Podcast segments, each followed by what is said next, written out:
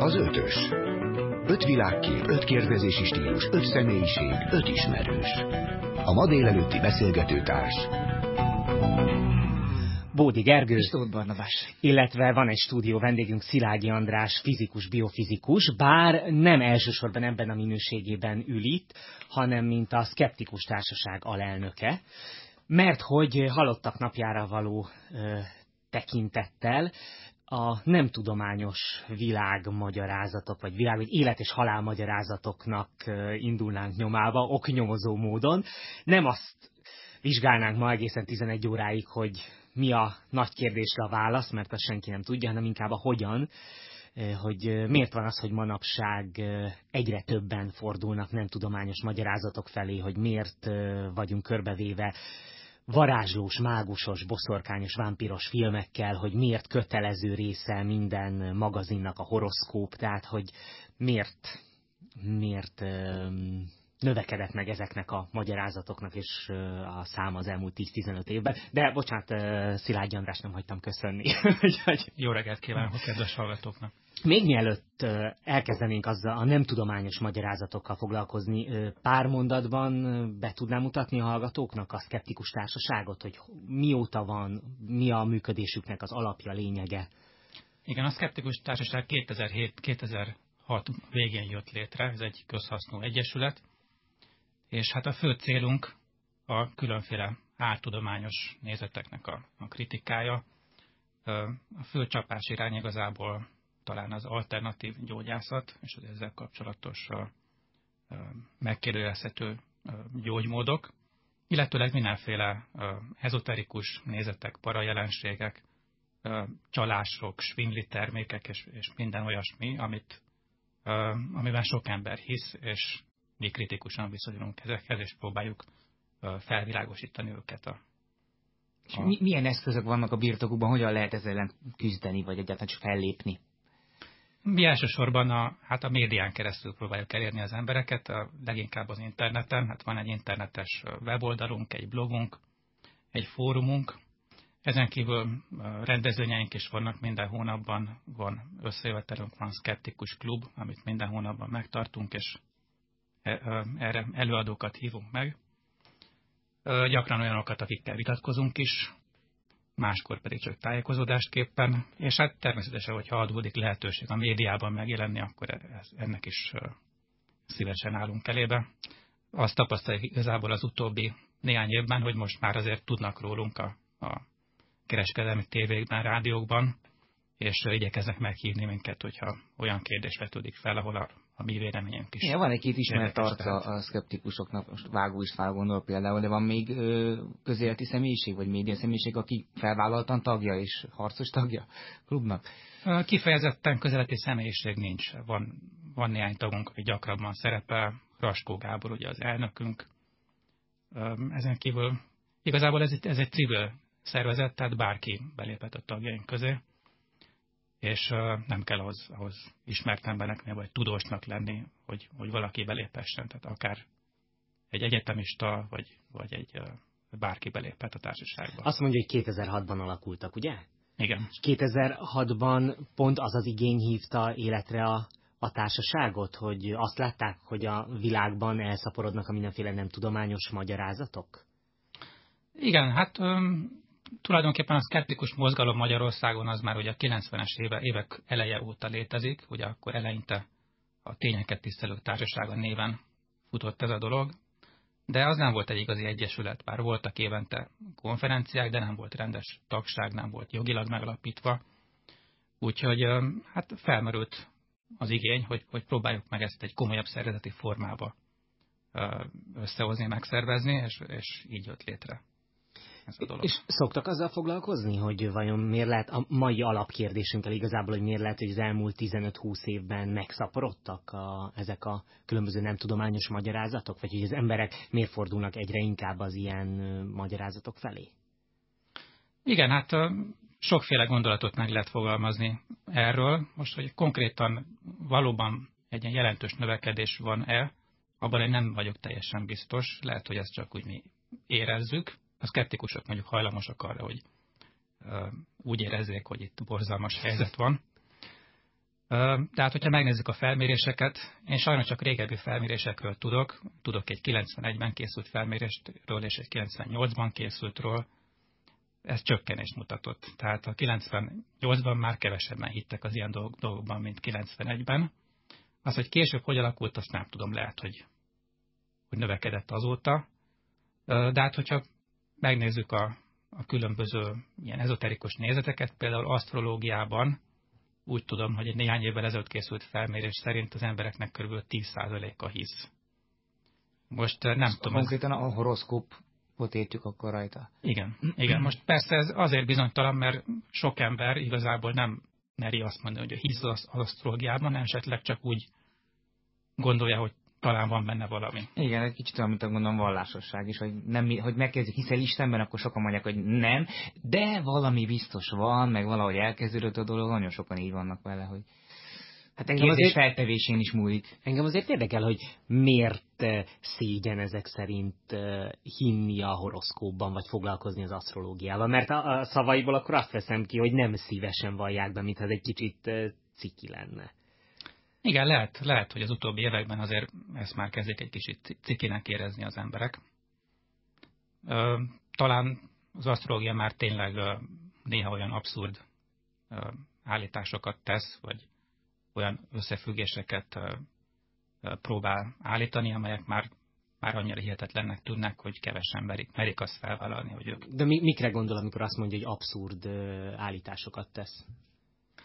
Hát például, hogyha belegondolunk abba egyszerűen, hogy, a, hogy valakinek a, a születési időpontjából gyakorlatilag az egész sorsa kiszámítható, és aztán a, csillagoknak a mindenkori állásából például döntéseket lehet hozni, döntéseket lehet, lehet alapozni ilyesmire.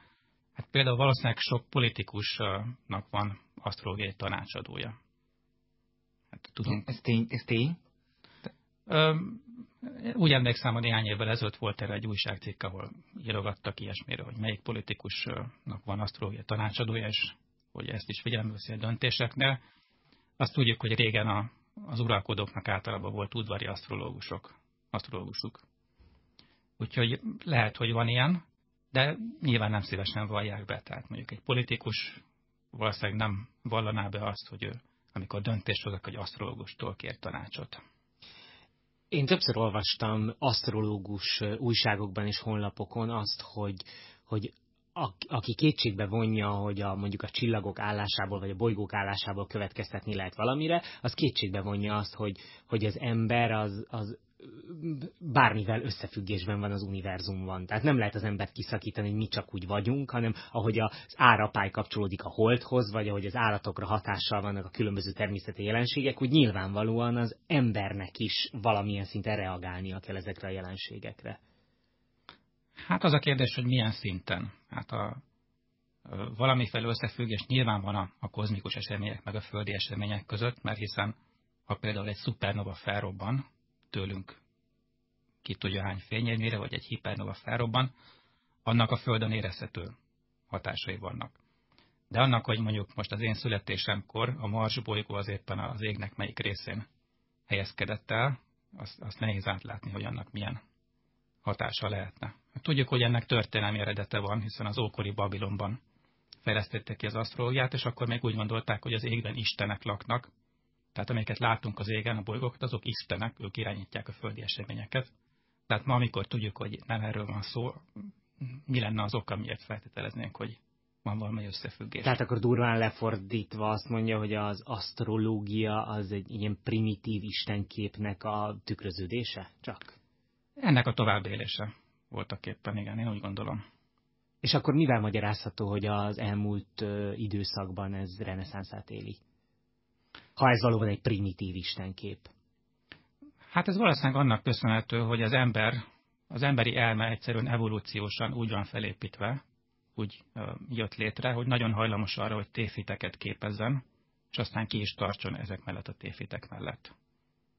Tehát hogy az emberben van egy nagyon erős mintázatkereső, vagy összefüggéskereső hajlam, aminek nyilván evolúciósan nagy előnye volt, de hát most aztán ennek a hátrányát is, is el kell szenvednünk, hiszen nagyon érzékeny módszerünk van arra, hogy mintázatokat lássunk ottól, valójában nincs mintázat, és így nagyon gyakran látunk téves mintázatokat. Mi, konkrét példával milyen mintázatokra gondol? Gondolom, a horoszkóp az egyik, vagy ezek a csillagképek, meg asztrológia, de van még ilyen nagy mintázatcsoport, ami látóterükbe került?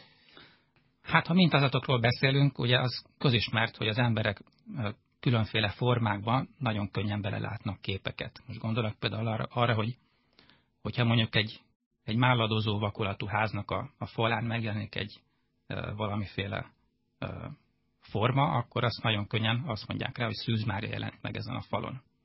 Vagy valakinek egyszer a, a, a pirítósából úgy jött ki a sajtos szendvics, hogy Szűz Mária rajzolódott ki rajta, akkor hát ez egy nagy szenzáció volt, és aztán ezt el is adták 28 ezer dollárért az ebay-en, ezt a sajtos szendvicset. Tehát ez már maga is mutatja, hogy milyen erős hajlamunk van a mintázat felismerése, vagy a Marson ugye például egy arcot véltek felfedezni, és akkor egy nagy kampány volt, hogy a, a NASA menjen oda, és nézzenek közelebbről, hogy ott tényleg egy arc van-e, és közelebb is mentek, és akkor közelről már nem nézett ki arcnak hogy kövessük az ötös hagyományos mintázatát. Most egy perc reklám következik, utána pedig Réz Andrással fogunk beszélgetni arról, hogy vajon az emberek közgondolkodása jelenik meg a filmekben, vagy pedig a filmes forgatókönyvírók hatása az, hogy, hogy foglalkozunk az asztrológiával és a horoszkópokkal. Az ötös. Öt világkép, öt kérdezési stílus, öt személyiség, öt ismerős. A ma délelőtti beszélgetőtárs Budi Gergő, és Tóth Barnabás, illetve stúdió vendégünk Szilágyi András, fizikus, biofizikus, a Skeptikus Társaság alelnöke és a Skeptikus blog szerkesztője, és a telefonban pedig itt van velünk Réz András. Halligó, sziasztok! Szia, szia! Szia, köszönjük szépen, hogy így november 1 is rendelkezésre állsz tele vagyunk, az, különösen az elmúlt tíz évben démonos, vámpíros, boszorkányos, manús, mágusos, varázslós zombis. filmek, zombis filmekkel. Kérdés, hogy, hogy szerinted az emberek közérdeklődése hat a forgatókönyvírókra, vagy pont fordítva, tehát a forgatókönyvírók generálják egy kicsit a, a közérdeklődést? Hát figyelj, figyelembe véve, hogy ezek most már teljesen másfajta zombis, szörnyes, rémes, nem tudom én milyen filmek, mint annak idején voltak, igen, a válasz így szól, az emberek érdeklődése egy kicsit változott, magyarán a romantikus történeteket kicsit rémesebb köntösbe öltöztették, de hát, de hát ezt azért maguk az írók, a rendezők, forgatókönyvírók is fejlesztik természetesen. Tehát akkor arról van csak szó, hogy ezek ugyanazok a régi romantikus történetek, csak kell bele még valami plusz. Persze, hát a romantikus történetek folyamatosan átalakulnak. Néha ezek is russzikus történetek, amelyek valahol a mező játszódnak, a hegyek között, a tengerparton. Most a legfrissebb trend szerint talán éppen a zombik fogják majd a következő korszakot jelezni. És van ennek magyarázata, hogy miért ez a legfrissebb trend? Hogy jutottunk el idáig? nehéz megmagyarázni. Nyilvánvaló, hogy a vámpírok esetében azért van valamiféle magyarázat, mert a romantikus történetek azért döntő módon nőnemű olvasóknak íródnak, vagy ha romantikus filmek azért döntő módon a nőnemű nézőre számítanak. És hát, hogy mondjam, a romantikus történetek azok az égi szerelemről szólnak. Valamiféle picit testetlen vágyról, valamiféle emelkedett spirituális állapotról. Hát a helyzet az, hogy a vámpírok elég jónak ígérkeztek, mert hogy nem egészen evilágia. Egy picit megváltozott a természetük, mert még korábban azért úgy sejtettük, hogy denevér szárny van rajtuk, ma már világos, hogy a modern vámpír inkább angyal szárnyakon érkezik. De ez milyen ügyes fogás volt a marketingesektől, hogy korábban ugye a horrorfilmekre inkább a fiúk szerettek járni, a romantikus filmekre inkább a lányok, és akkor találtak egy olyan zsánert, ahova mindenki mehet, meg a párok is mehetnek, mindenki megtalálja benne, amiért moziba jár. Igen, bár meg kell, hogy mondjam, hogy az igazi horrorfilmek is azért nagyon sokat lágyultak az idők során. Tehát ezek is, hát hogy mondjam, unisex filmi alakultak át. Egyrészt már megjelentek a vicces horrorfilmek, tehát amelyek nem is akarnak igazi félelmet gerjeszteni, inkább csak ijeszgetnek. És hát hogy mondjam, a célcsoport is megváltozott, mert annak idején azért a horrorfilmekre rátették a 18-as korhatárjelzést. Ma meg legfeljebb a 12-es kerül oda, ha jól belegondolunk, hiszen a moziba kerülő filmek nyomasztó többsége a tizenévesek számára készül. Meg arra gondoltam, még azt tűnt fel, hogy ugye a hidegháború végével úgy teljesen eltűntek ezek a hagyományos kémfilmek, meg a jó, meg a rossz birodalom, meg a feny- ilyen atomfenyegetettség, ilyesmi, és előtérbe kerültek ezek a, a Da Vinci kód, meg ilyen olyan fajta összeesküvés elméletek, amik, amik nem a másik birodalom, hanem valami régi történelmi múlt, vagy valami Indiana Jones féle misztikus. Megfűszerezve spiritualitással. Igen. Vagy ez lehetséges, Igen. hogy az, amit korábban ezek a kémfilmek szolgáltak ki, a szolgálják ki mostanában ezek a kicsit ilyen ezoterikus, vagy éppen Nem, nem, ez, ez egy teljesen másfajta műfai meghatározás. Tehát félreértés ne essék, a, a kémfilmek, még ha elhervadtak is a régi formájukban, azért bizonyos műfai elemekben tovább élnek. Csak hogy a, a kémkedés ma már nem ilyen nemzetállami kémszervezetekhez kötődik, hanem fölváltotta a gonosz, szovjet, kínai, az ördög tudja milyen ellenséget, az egyetemes főgonosz, de hát mondjuk a James Bond történetekben ez a változás már régen lezajlott, mert még a kezdet-kezdetén még mindenféle szovjet és kínai fenyegetések lógtak a levegőben. Viszonylag korán átalakult a történet, és azt mondta, hogy valahol van egy, egy szupergonosz, egy főgonosz, aki a, a mocskos hatalma alá akarja hajtani az egész világot. Na most ebben azt kell, hogy mondjam, hogy a világon semmi spiritualitás nincs, nem keresik a transzcendens és, és félértés ne essék, ezek nem emelkedett történetek. Most az összeesküvés elméletek azok egy picit másként működnek, de a mai beszélgetésünk biztos, hogy nem elég arra, hogy leleplezzük őket, mert hogy az összeesküvés elméletek azok borzasztóan fontosak a hétköznapi gondolkodásunk szempontjából is. Az összeesküvés elméletekkel ugye is megpróbáljuk a világot magyarázni. Na most ennek az egésznek pedig két változata van, ha most így nagyon durván szétválogatjuk őket. Az egyik összeesküvés elmélet azt mondja, hogy valami nemevilági, paranormális, transzcendens, spirituális, titokzatos, alig megnevezhető erő vagy, vagy dolog van a történések mögött. A másik pedig a végtelen földhöz ragadt összeesküvés elmélet, amelyik azt mondja, hogy elnézést el se kell mozdulnunk a földgolyóról, mert az általunk látható, tapasztalható világban elég ronda összeesküvések zajlanak. Nem kell sokat keresgélni, és egyszerre csak nyakig vagyunk egy olyan történetben, amelyik ad abszurdum a, a mi világunkban játszódik, mint mit tudom én, hogy Frey Tamás segényeiben. Te hogy állsz a, a spirituális magyarázatokkal, vagy az asztrológiával, illetve a horoszkóppal? Nagyon érdekesen, mert ugye nekem az az alapelvem, hogy, hogy valójában a hétköznapi életünkben a ráció, illetve a hitalapú megoldások minden egyes emberben más arányban szerepelnek. Olyan ember nincs egyébként, aki hiszen a ráció, vagy hiszen a hit alapján élni az életét. Tehát egy csomó minden van még a ráció alapú ember életében is, amit, amit hitként kezel, és nem is kívánja földeríteni, hogy, hogy mi van a dolgok mélyén, mert működik. Na most én azok közé tartozom, akik erősen a ráció felé billennek, de ugyanakkor, hogy teltek múltak az évek, rá kellett jönnöm, hogy, hogy az ember lényegéhez tartozik az a fajta információfeldolgozás, hogy nem mindent a ráció alapján kell megítélnie és eldöntenie. Az utóbbi időben pedig körülöttem azért már többségbe kerültek a, ugye én ezt úgy szoktam mindig írni, hogy a, a lelkek légiójának a serege, és, és még kezdetben én nagyon hevesen tiltakoztam, és mondtam, hogy ezt kikérem magamnak.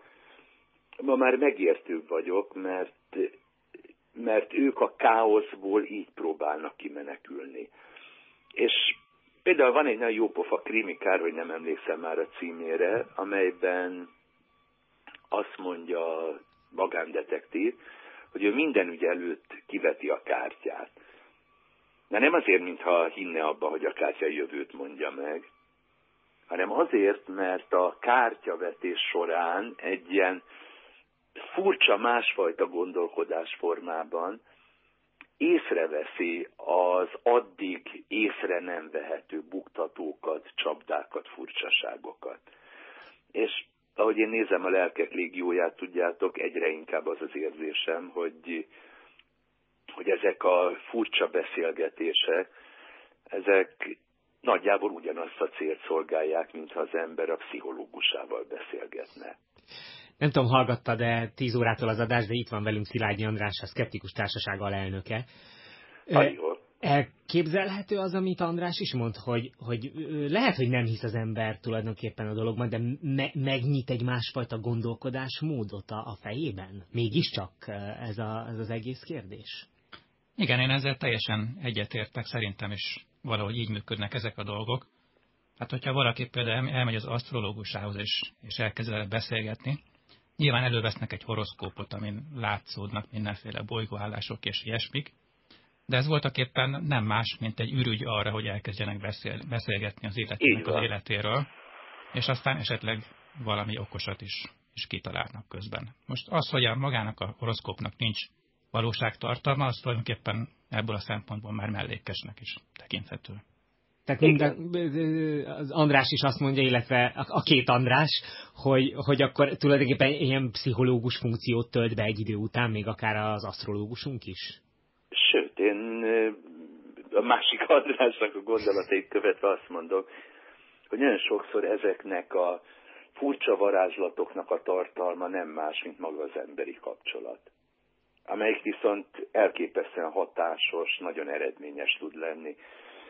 Egy csomó lelki kórság, bizonytalanság kezelésében, mert bár tudományosan most hirtelenjében nem tudnám alátámasztani azt sem, hogy miért ilyen ördög ilyen fontos számunkra a közösség és a másik ember, mert valószínűleg is egy, egy igen hosszú elemzés lenne, de, de ha hozzásegít bennünket bármi ahhoz, hogy az emberekkel megőrizzük a kontaktust, hogy, hogy egy ilyen furcsa, látszólag nem valóságos dolgon keresztül, azért nem valóságos emberi lényekhez kerüljünk közelebb, akkor ilyen nagyon nagy baj azért nincs. További szép napot neked, és köszönjük, hogy itt voltál Köszönöm velünk. Szépen. Halihó! Szia. Hírek következnek, utána pedig jövünk vissza. Az ötös. Öt világkép, öt kérdezési stílus, öt személyiség, öt ismerős. A ma délelőtti beszélgetőtárs. Bódi Gergő, És Tóth Barnabás. illetve Szilágyi András, a Szkeptikus Társaság alelnöke, mert hogy 11 óráig a nem, tudá, nem tudományos élet-halál magyarázatokkal foglalkozunk, halottak napjának köszönhetően. És ha jól látom, akkor van is egy hallgató a vonalban. Jó napot kívánok, Szilágyi Ágnes vagyok. Kezi csokolom. Az előbbi beszélgetéssel kapcsolatban támadt egy-két gondolatom. Ugye a szkeptikusok, szkeptikus urak beszéltek asztrológiáról és egyebekről. Tehát én úgy gondolom, mondhatom? Nyugodtan, persze, ossza meg velünk, akkor jó, jól sejtem, hogy önben egy, egy antiszkeptikus nem, emberrel nem, találkoztunk. antiszkeptikus ember nem vagyok, sem szkeptikus, sem, sem fanatikus hívő bármiben is.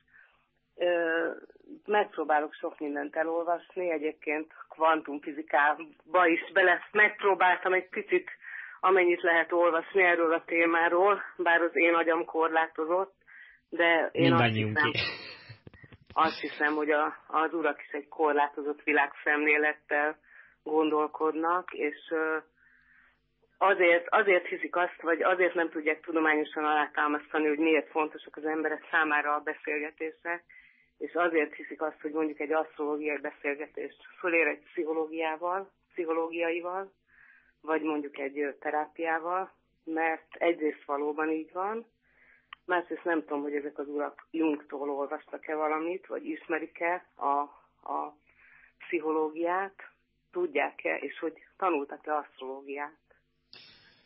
Szilágyi Andrásnak szegezték gondolom elsősorban a kérdést, úgyhogy Igen, tudunk ezekről a dolgokról természetesen. Hogy, de hogy ön tanult-e legalább négy évig asztrológiát?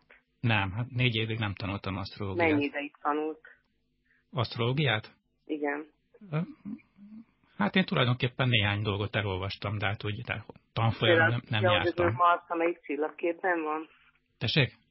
Hogy az ön Marsa melyik csillagképben van, mert azt hiszem, hogy pont erről beszélt. Nem, ha jól emlékszem, Szilágyi András pont arról beszélt, hogy, hogy alapvetően nem gondolja, hogy a, mondjuk a születésünkkor lévő bolygóállások meghatározhatnának bármit az életünkben, vagy különböző Na, döntésekre sarkalhatnának. Na, szóval mindegy, senkit nem akarok megbántani, mindenki legyen boldog szkeptikus, vagy boldog hívő akármiben, de az asztrológia az tudomány. Még hát ezzel azért én vitába szállnék. Hát ö, én szerintem csak akkor tudna vitába szállni, hogyha először tanulna asztrológiát. Én hát nem gondolom, azért vannak bizonyos... Mondani. Hát persze, ö, nem. Babilóniában 40 évig kellett tanulni egy asztrológusnak. Ö, egyszerűbb, egyszerűbb ö, nullára leírni valamit, és akkor, akkor ezen az alapon ezen az alapon bármit mondhatunk. Azért azt tegyük hozzá, hogy Babilóniában... Nem, igen?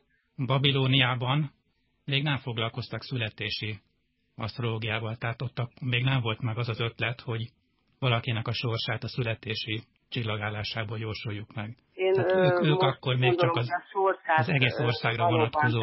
Az asztrológiának is különböző területei vannak, meg különböző módon dolgoznak asztrológusok nem feltétlenül muszáj sorsokat asztrológiából megjósolni, mert természetesen nem mindegy, hogy az ember milyen környezetbe születik. Hát term- szóval ezen el lehet gondolkodni, csak úgymond azt hiszem, hogy ö, olyan ember, aki, aki egyébként tudományos dolgokkal foglalkozik, ö, itt él a fizikai világban, ha valamit mond, akkor azt jobban alá kéne, hogy támassza a nemeket is tehát én az első, csak annyit mondok, hogy az első asztrológia tanárom szkeptikus volt, ezért kezdett el asztrológiát tanulni, és így lett tanár és ír könyveket. Bocsánat, ha jól Én tudom, a... vissza, vissza a tudományos magyarázatba, azért ezzel kapcsolatban van egy nagy, ö, ö, hogy mondjam, konfliktus, hogy, hogy a, akik asztrológiával foglalkoznak, tudományként fogják fel, miközben a tudományos világ a mai napig nem ismerte el tudományként az asztrológiát ha nem hát, tévedek. Nagyon sok mindent nem ismert el a tudományos világ sokáig. Ezt akár az De az asztrológiát a mai napig sem. A tudományos világban is szerintem az asztrológiát egyébként, hát hogy ne, hát, és a, a vallás, a valláshoz is sokszor a tudomány viszi el az embereket, nem? Pedig egy vallás sokkal kevésbé megfogható.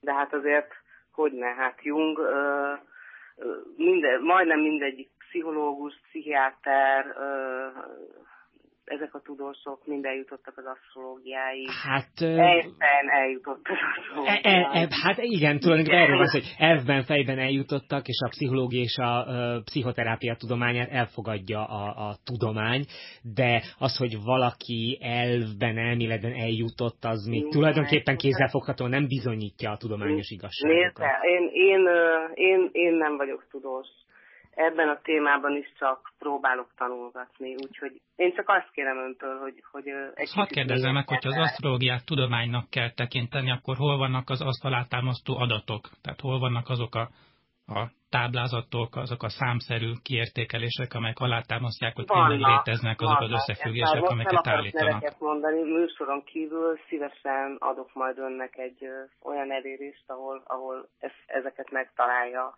táblázatokat. Amiről én tudok, az kb. 300 tudományos publikáció született ebben a témában, és ez mind azt mutatta, hogy ezek az összefüggések nincsenek, nem léteznek. Vannak, vannak. És, és mert adáson kívül ígérget táblázatokat most adásban nem tud esetleg nevet, vagy adatot, vagy számot mondani, amivel egy kicsit azért, közelebb kerülhetünk? Azért nem mondok nevet meg számot, mert nem tudom, hogy ö, azt a nevet kiadhatom-e nyilvánosan, a, akire gondoltam. Ez az egyik, a másik pedig, hogy a, az életünk nem csupán adatokból áll, és pont a, De a tudomány, igen. pszichológia, de hát ott is, tehát vannak nem érzékelhető, nem érzékelhető dolgok, amiket persze táblázatokba lehet foglalni. Hát talán Most akkor pont, az, hogy ön, pont itt a határ, hogy a tudomány adatokkal ennek, szeret foglalkozni, és számokkal. Az a kérdésem, hogy ön hajlandó-e ennek egy kicsit utána járni, és akkor talán még egyszer beszélni erről, mondjuk egy kicsit elmélyülni ezekben a táblázatokban és adatokban, kicsit tanulni ebben hát a én természetesen témában. szívesen utána járok, de hát ezt már meg is Akkor ennek tettem. örülök, és nagyon-nagyon köszönöm. Persze, nyilván a, a, ahhoz, hogy a hallgatók egy kicsit közelebb kerüljenek, és feloldjuk ezt a balladai homályt, a, a hallgatóknak is szükségük lenne ezek szerint adatokra, táblázatokra, mert így, így csak fokozzuk a, a misztikát a dolog körül. Tehát a, ez, ez egy ugyanolyan, tehát ugyanolyan tudományát szerintem ugyanolyan sok tanulást követel, mint hogyha fizikát, vagy kémiát, vagy bármi ilyesmit tanulnánk, amely, tehát nagyon sok adat. Tehát most én hiába mondanék, milyen, nem tudok milyen táblázatokat mondani önnek. Hát itt nem, nem arról van szó, hogy leül az ember egy nap, és akkor átnéz néhány dolgot, és ettől már tudni fog. Hát nagyon szépen köszönjük, hogy, körben, jó? hogy telefonált. Maradjon velünk 11 óráig. Akkor... És ha van bármiféle gondolata, akkor nyugodtan még a fórumon is szóljon hozzá az adáshoz. Én, én most a szerkesztőnek fogok mondani egy nevet, telefonszámot, rendben van, ahol, ahol én kérem önt, hogy hívja fel ezt a telefonszámot. Megpróbáljuk. Nagyon szépen Jó, köszönöm. Az enyém is Minden jót, szép napot. Szépen.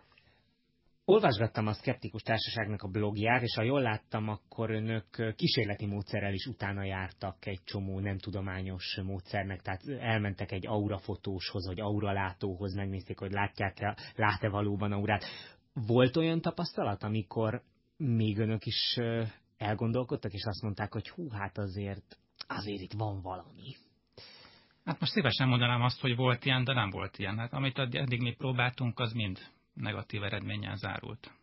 Ezen az aura láton kívül még milyen, milyen módszerekkel próbálkoztak? Igazából a, a többi eset, amivel próbálkoztunk, az kevésbé kapcsolódik a, az asztrológiához, pontosabban az ezotériához. Illetve volt egy olyan próba, nekünk van egy, egy filmünk, egy szkeptikus film, az a cím, hogy, hogy kételkedem, tehát vagyok. És ebben volt egy olyan próba, ahol egyrészt földsugár, tehát vizet próbált találni ingával egy illető.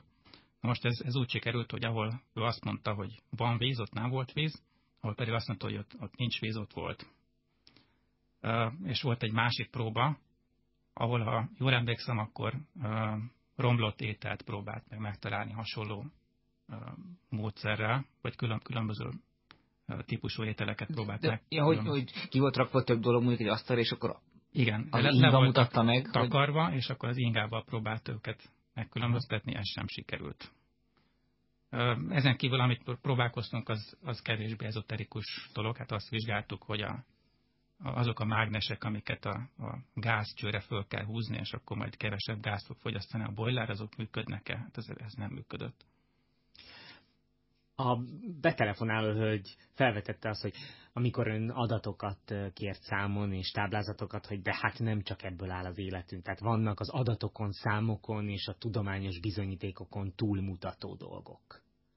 Ehhez, ehhez hogyan áll a szkeptikus társaság? Nem tudom pontosan, hogy mire gondol. Tehát az asztrológia azért elég konkrét dolgokat állít. Tehát az, azt mondja, hogy ha például ilyen és ilyen bolygóállás van, akkor ebből ez és ez következik. Most ez, ez egy konkrétan ellenőrizhető dolog. Tehát ez nem, nem egy olyasmi, ami ha akarom úgy van, ha akarom nem úgy van, vagy, vagy valamit bele lehet látni, hanem lehet, utána lehet járni, és meg lehet nézni, hogy tényleg igaz-e. És hát ilyen vizsgálat rengeteg született az elmúlt kb. 30 évben, több mint 300 tudományos publikáció van, ami azt vizsgálta, hogy van-e ténylegesen összefüggés a bolygóállások, illetve az emberi jellemek és sorsok között, és ez teljesen negatív. Gondolom, ilyenekre gondolatot a hallgató, mint, mint különböző energiák, különböző hullámok. hullámok, mezők. Végül is, ha belegondolunk, akkor a szeretet sem kimutatható dolog, se adattal, se halmazal, és mégis létezik, itt van, jelen van közöttünk. Hát azt gondolom, hogy megfigyelhető. Azért tudunk róla. Egyrészt vannak jelei is, másrészt pedig magunkban is érezzük ezt, tehát ez, ez nem hiszem olyan dolog, ami olyan nagyon rejtélyes volna. Hát mondjuk ilyen alapon akkor az, mondjuk az energiát is lehet érezni, nem? Vagy az, az ember a hit, hitét is valahogy megéli, vagy érzi, és, és akkor ezek ugyanúgy léteznek. Azt hiszem, hogy egyre kevésbé tudom, hogy miről beszélünk. Tehát, hogy kezd nagyon megfogadatlanná válni a dolog. hát az, az asztrológia konkrét állításokat tesz, azokat lehet ellenőrizni. Hogyha elkezdünk megfoghatatlan állításokat tenni, akkor ezt persze nem lehet ellenőrizni, de, de nem is tudjuk igazán, hogy mit állítunk. Tehát Fogunk háromnegyed tizenegy után beszélgetni egy pszichológus asztrológussal, Faragó Melindával, aki ezt a két, két területet érdekesen ötvözi a munkájában, és, és aztán 11 órától pedig majd egészen rendhagyó módon folytatjuk ezt a mai délelőtöt, maradjanak velünk. Az ötös. Öt világkép, öt kérdezési stílus, öt személyiség, öt ismerős.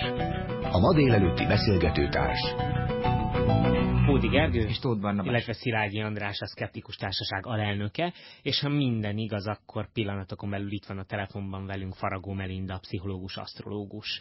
Az imént még, még Réz András mondta pár perccel ezelőtt, hogy, hogy az ő teóriája az, hogy valaki vagy teljesen, olyan nincs, hogy valaki teljesen racionális, vagy teljesen mindig másban, tehát mindent a hitre, vagy az ezotériára, vagy, vagy, vagy különböző meg nem fogható dolgokra épít, tehát hogy csak vegyes emberek vannak, hogy Andrástól kérdezem, hogy, hogy, hogy ön sem ezek szerint, tehát beletartozik, hogy nem teljesen racionális ember? Van bármi, amiben úgy teret enged azért a hitnek?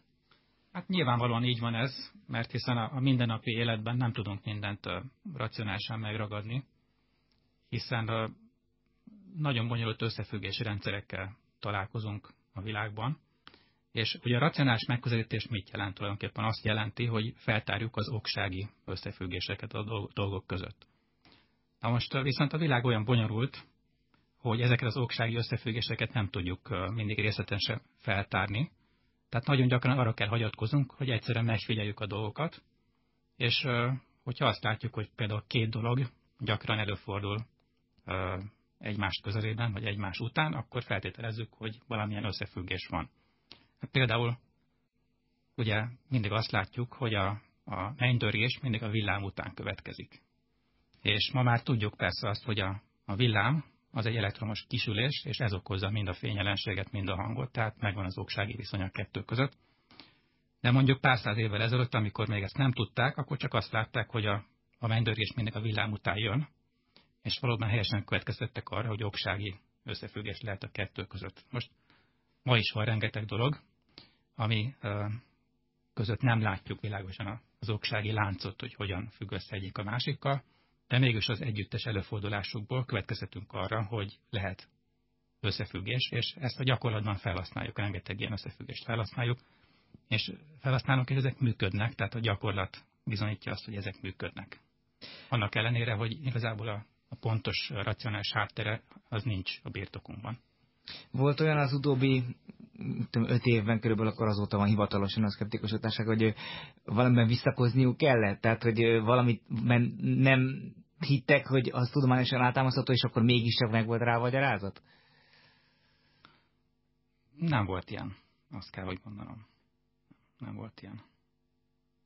És a, a, a keretkezésének, még a társaság keretkezésével kapcsolatban, hogy, hogy mi volt, tehát mi volt a fő oka? Tehát mi, mi, hogy, hogy, hogy összehozták ezt a társaságot. Tehát ö, volt egy olyan esemény, ami akiváltotta, hogy na most már akkor muszáj ezt megalapítani, vagy pedig, vagy pedig egy, egy klubból lett ez később egy hivatalos dolog?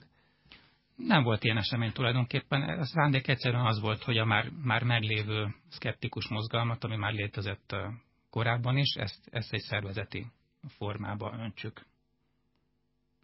És hát a szkeptikus mozgalom, ugye, mint mondtam, ugye 90-es évek eleje óta létezik, és hát egyszerűen azért létezik, mert sok ember van, akit, akit bosszantanak a, a butaságok, az áltudományok, a, a tévhitek, és, és szeretne tenni valamit azért, hogy, hogy ezekből kevesebb legyen. Ha minden igaz, akkor pillanatokon belül tudjuk kapcsolni Faragó Melindát, akivel egy egészen érdekes dologról is fogunk beszélgetni, a családfelállításról, ami ami tulajdonképpen egy ilyen pszichoterápiás, pszichoterápiás csoportmunka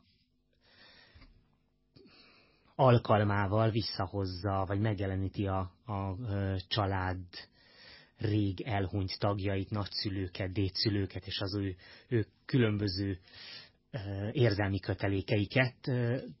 Kizártnak tartja azt, hogy, hogy ilyen fajta tehát az előbb szó volt az energiákról, tehát ilyen, ilyen érzelmek vagy energiák szerepet játszhatnak mondjuk egy ember életének a befolyásolásában? milyen energiákról van szó, szóval itt, itt megint... Uh... Igen, nem, le, nem lehet a levegővel beszélni, csak hogy biztos szkeptikus, hogy majd vigyáznak arra, hogy mit cáfolnak meg, vagy mire, mire reagálnak. Na mindjárt megkérdezzük Faragó Melindát. Szép jó napot kívánok! Szép jó napot kívánok önöknek is! Üdvözlöm! Kezdjük csak, uh, ugye ön pszichológus és asztrológus egyben, ez, ez már egy érdekes kombináció, hiszen ez egy egyrészt tudományos foglalkozás, másrészt, másrészt a, egy, egy, egy ne, nem, nem tudományos területnek a behozása egy tudományos területre. Ez, ez hogy tud együttműködni? Nagyszerűen kiegészíti egymást a kettő, de hát itt a korábbi beszélgetések alapján is hallottuk azt, hogy van köze, hiszen egy jó asztrológus az pszichológus, illetve a pszichológus is ugyanolyan szimbólumokkal dolgozik, mint maga az asztrológia rendszere. Most, hogy mi a tudomány és mi a tudom, nem tudomány, azt teljesen feleslegesnek tartom itt ebben a témakörben taglalni. Egyébként jó magam sem sorolom az asztrológiát az empirikus tudományok közé, hiszen empirikus módon nem bizonyítható a működése. Beszéljünk kicsit erről a család felállításról is, hiszen végül is halottak napja van, és a családfelállítás azzal foglalkozik, hogy, hogy már elhunyt családtagok tulajdonképpen családtagoknak az érzelmi kötelékeit hozza be egy kicsit, vagy azok alapján próbál jelen életben lévő konfliktusokat megmagyarázni. Ugye, ha jól tudom? Nem pontosan, tehát az elhunyt családtagoknak a sorsa is hathat a saját életünkre, illetve bárki, aki a családunkhoz tartozik. Wettelingernek a nevéhez fűződik ez a rendszer, és nem családfogalmát használja, hanem a klán fogalmát, hiszen nem csak vérségi kötelékek azok, akik a klánunkhoz tartoznak, hanem esetleg olyan személyek is, akik különböző családtagokon keresztül. Nagyon érdekes például a tettes áldozat kapcsolata. Tehát, hogyha valamelyik korábbi ősemet meggyilkolták, ami nem annyira elképzelhetetlen, hiszen a két világháború nem volt olyan távol még tőlünk, akkor az ő gyilkosa és az én családrendszeremhez tartozik ezek után. És hogyan történik pontosan egy ilyen családfelállítás? Hát többfajta módszere van ennek. Van az egyéni módszer, amikor papírlapok vagy kabápok segítségével tudunk megszemélyesíteni családtagokat vagy a klántagjait, és a, hát sokkal mélyebb vagy hatékonyabb, amikor csoportterápiás módszerben 10-20 ember összejön, és hát ezt így ilyen bonyolultan elmondani, személyek képviselnek családtagjaimat, de azért furcsa ez, mert nem csak családtagokat, hanem fogalmakat is képviselhetnek, képviselhetnek munkát, pénzt, gazdaságot, tehát ehhez való viszonyomat. És itt az ő belső megérzéseik alapján létrejött mozgások, amik megmutatnak olyan összefüggéseket, ami az elakadási pontokat jelezhetik a saját életünkben. Értem, tehát ha, ha jól összefoglalom, akkor, akkor a mostani problémáimra megoldást nyújtat az, ha megértem elhunyt családtagok, vagy a családhoz, családhoz tartozók, tehát a lámba tartozók problémáit és konfliktusait? Még talán a megértés szó sem pontos, felismerem. És ami a lényeg, hogy elfogadom, és elfogadom azon a szinten kezelem, ahol ezt kezelni kell, tehát nem a saját életem része. Elképzelhetetlennek tartja ezt, hogy, hogy év, év, emberöltőkön, vagy évtizedeken, évszázadokon keresztül lappangó, vagy nem megélt, vagy mond, megélt problémák, konfliktusok visszajöjjenek a családon keresztül? Kérdezem Szilágyi Andrástól, mert az előbb én nem tudtam pontosan jól megfogalmazni családfelállítás, de itt talán már egy kicsit világosabb. Sajnos nem pontosan értem a módszert, tehát itt évszázadokon, évszázadokról beszélünk, tehát rég elhalt ősök játszanak szerepet ebben a dologban? Ez így van, és értem is, hogy nem érti. Tehát azt gondolom, hogy ezt addig, amíg valaki nem beteg ilyen részt, akkor se fogja érteni. Ezt én se értem, csak tapasztalom, hogy milyen hatékonyan működik a módszer. Esetleg szeretettel várom egy családállításon. De mag, ahhoz, hogy az ember elmenjen mondjuk egy asztrológushoz, ön szerint fontos, hogy előzetesen meg legyen hozzá a hite. Tehát önhöz nem érkeznek például szkeptikus emberek, akik azt gondolják, hogy jó, hát megpróbálkozom, nyilván nem lesz sok értelme, de eljövök. Jaj, de hogy nem, rengetegen vannak ilyenek, és egyáltalán is bánom, tehát én nagyon szeretem, amikor valaki kicsit kételkedve jön hozzám, mert az egy nagyon jó alap arra, hogy tudjunk egy, egy jó minőségi beszélgetést folytatni. Megkérdezhetem, hogy Ezeknél a beszélgetéseknél ugye az illetőnek a horoszkópja az, ami az alapot szolgáltatja? Nyilvánvaló, tehát hogy valaki asztrológiai asztrológusként keres, akkor a horoszkópjára fogunk építeni. És mit gondol arról, hogy mennyire fontos az, hogy tényleg az illetőnek a saját horoszkópja legyen ott, vagy pedig lehet tulajdonképpen egy akármilyen horoszkóp, és annak alapján is el lehet indítani a beszélgetést? Egy beszélgetést bármi alapján el lehet indítani, de nyilván sokkal mélyebb és sokkal pontosabb információkhoz tudok jutni akkor, hogyha a horoszkópja előttem is van. Ezt valamivel alá tudja támasztani? Tehát kipróbálta azt, hogyha valaki másnak a horoszkópját veszi elő, és annak alapján indítja el a beszélgetést? Hogyne, hát számtalanszor történt meg, hogy rossz dátumot kaptam, és nagyon nem ültek azok az információk, amiket én amiket én elmondtam, vagy amiről beszéltem, és aztán kiderült, most a rossz dátum, el kell mondjam, hogy esetleg csak egy órás tévedés volt a születési időpontban. Uh-huh. Ez azért érdekes, mert ez más asztrológusoknak a tapasztalataival ellen, ellentmond. Tehát más Nem. asztrológusok azt tapasztalták, hogy mindegy, hogy milyen horoszkópot vesznek elő. Nézze, ahányan vagyunk, annyiféleképpen dolgozunk, én a saját tapasztalataimról tudok beszélni, és ilyen konkrétan történt, nem még nem két esetben. És ennek az ellenkezője is történt már? Tehát, hogy minden klappolt az óra is, és, és mégsem jött ki semmi, amit pedig úgy le, elvileg a bolygók mondanának? Na, tehát, hogy itt két dolgot kell tisztáznunk. A bolygók semmit nem mondanak. Tehát a bolygók egy szimbólumrendszer nek a részét képviselik. Én hasonlatként azt szoktam mondani, hogy kb. ugyanolyan balgaság azt mondani, hogy valaki azért olyan, mert a horoszkópjában a bolygók úgy állnak, ahogy állnak, mint hogyha azt mondanám, hogy most azért lesz nem sokára 11 óra, mert az én órám itt ezt mutatja a falon. Tehát ez egy sokkal mélyebb, vagy talán nálunk sokkal több, vagy sokkal nagyobb energetikának a része. András ettől most azt gondolom, örül ennek a szónak. No, tehát nem a bolygók mondják ezt a, ezeket az információkat, hanem a bolygókon keresztül, mint egy színvonalon keresztül, rendszeren keresztül jutunk el ezek az információkhoz, és a másik válaszom pedig az nem, nem volt még ilyen. Pedig 20 éve foglalkozom asztrológiával. Az elején beszélgettünk arról, hogy van ennek a dolognak, ennek az, a nem tudományos világmagyarázatnak egy felfutása az elmúlt évtizedben, hogy legalábbis érezhető, és aztán Szilágyi András nagyon ravaszul visszakérdezett, hogy valóban csak a környezetünkben érezzük, vagy ez alá is támasztható statisztikával és adatokkal, hogy tényleg egyre többen érdeklődnek. Ön mit tapasztal? Csak a személyes tapasztalataimat tudom mondani, hogy valóban egyre nagyobb az érdeklődés. Egyébként nem csak az asztrológia iránt, hanem maga a spirituális világkép iránt is. És ennek ön szerint mi a magyarázata, hogy nagyon előtérbe került a spirituális világ magyarázat? Véleményem szerint nagyon egyszerű, az emberiségnek az életében egy nagyon nehéz szakaszt élünk, amikor nem csak az anyagi nehézségek, hanem azok a társadalmi feszültségek, amik megjelentek világszinten, valamiféle keresést váltottak ki az emberekből, és azt gondolom, hogy ennek az útkeresésnek az eredménye tud lenni a spiritualitáshoz való fordulás. Tényleg nem gondolom, hogy mindig megfelelő módon. Tehát abban teljesen egyetértek Andrással, hogy nagyon veszélyes is tud lenni ez az út, és rengeteg olyan Hát minden tiszteletemmel mondom, de álszakember van ezen a pályán, aki sokkal több kárt okoz, mint hogy valóban segíteni tudna az egyéneket. Nagyon sokszor tapasztalom, hogy függőségi helyzetek, vagy éppen, hát ezek a világvége jóslatok mutatják leginkább, tehát olyan riadalmat keltő, félelmet keltő információk mennek ki a köztudatban, aminek hát a hatása nagyon káros tud lenni. Végül is komoly nehézségekkel mindig küzdött az emberiség, és mindig voltak világégések, jöttek-mentek a diktátorok, anyagi nehézségek, stb. Tehát ez úgy gondolom, hogy nem, nem feltétlenül kell, kellene, hogy megmagyarázza ezt a spirituális ja. érdeklődést. Persze, csak akkor ezekben a nehézségekben volt az embereknek egy hitrendszere. Most mindegy, hogy ezt a vallás hozta létre, vagy egy más társadalmi hatás.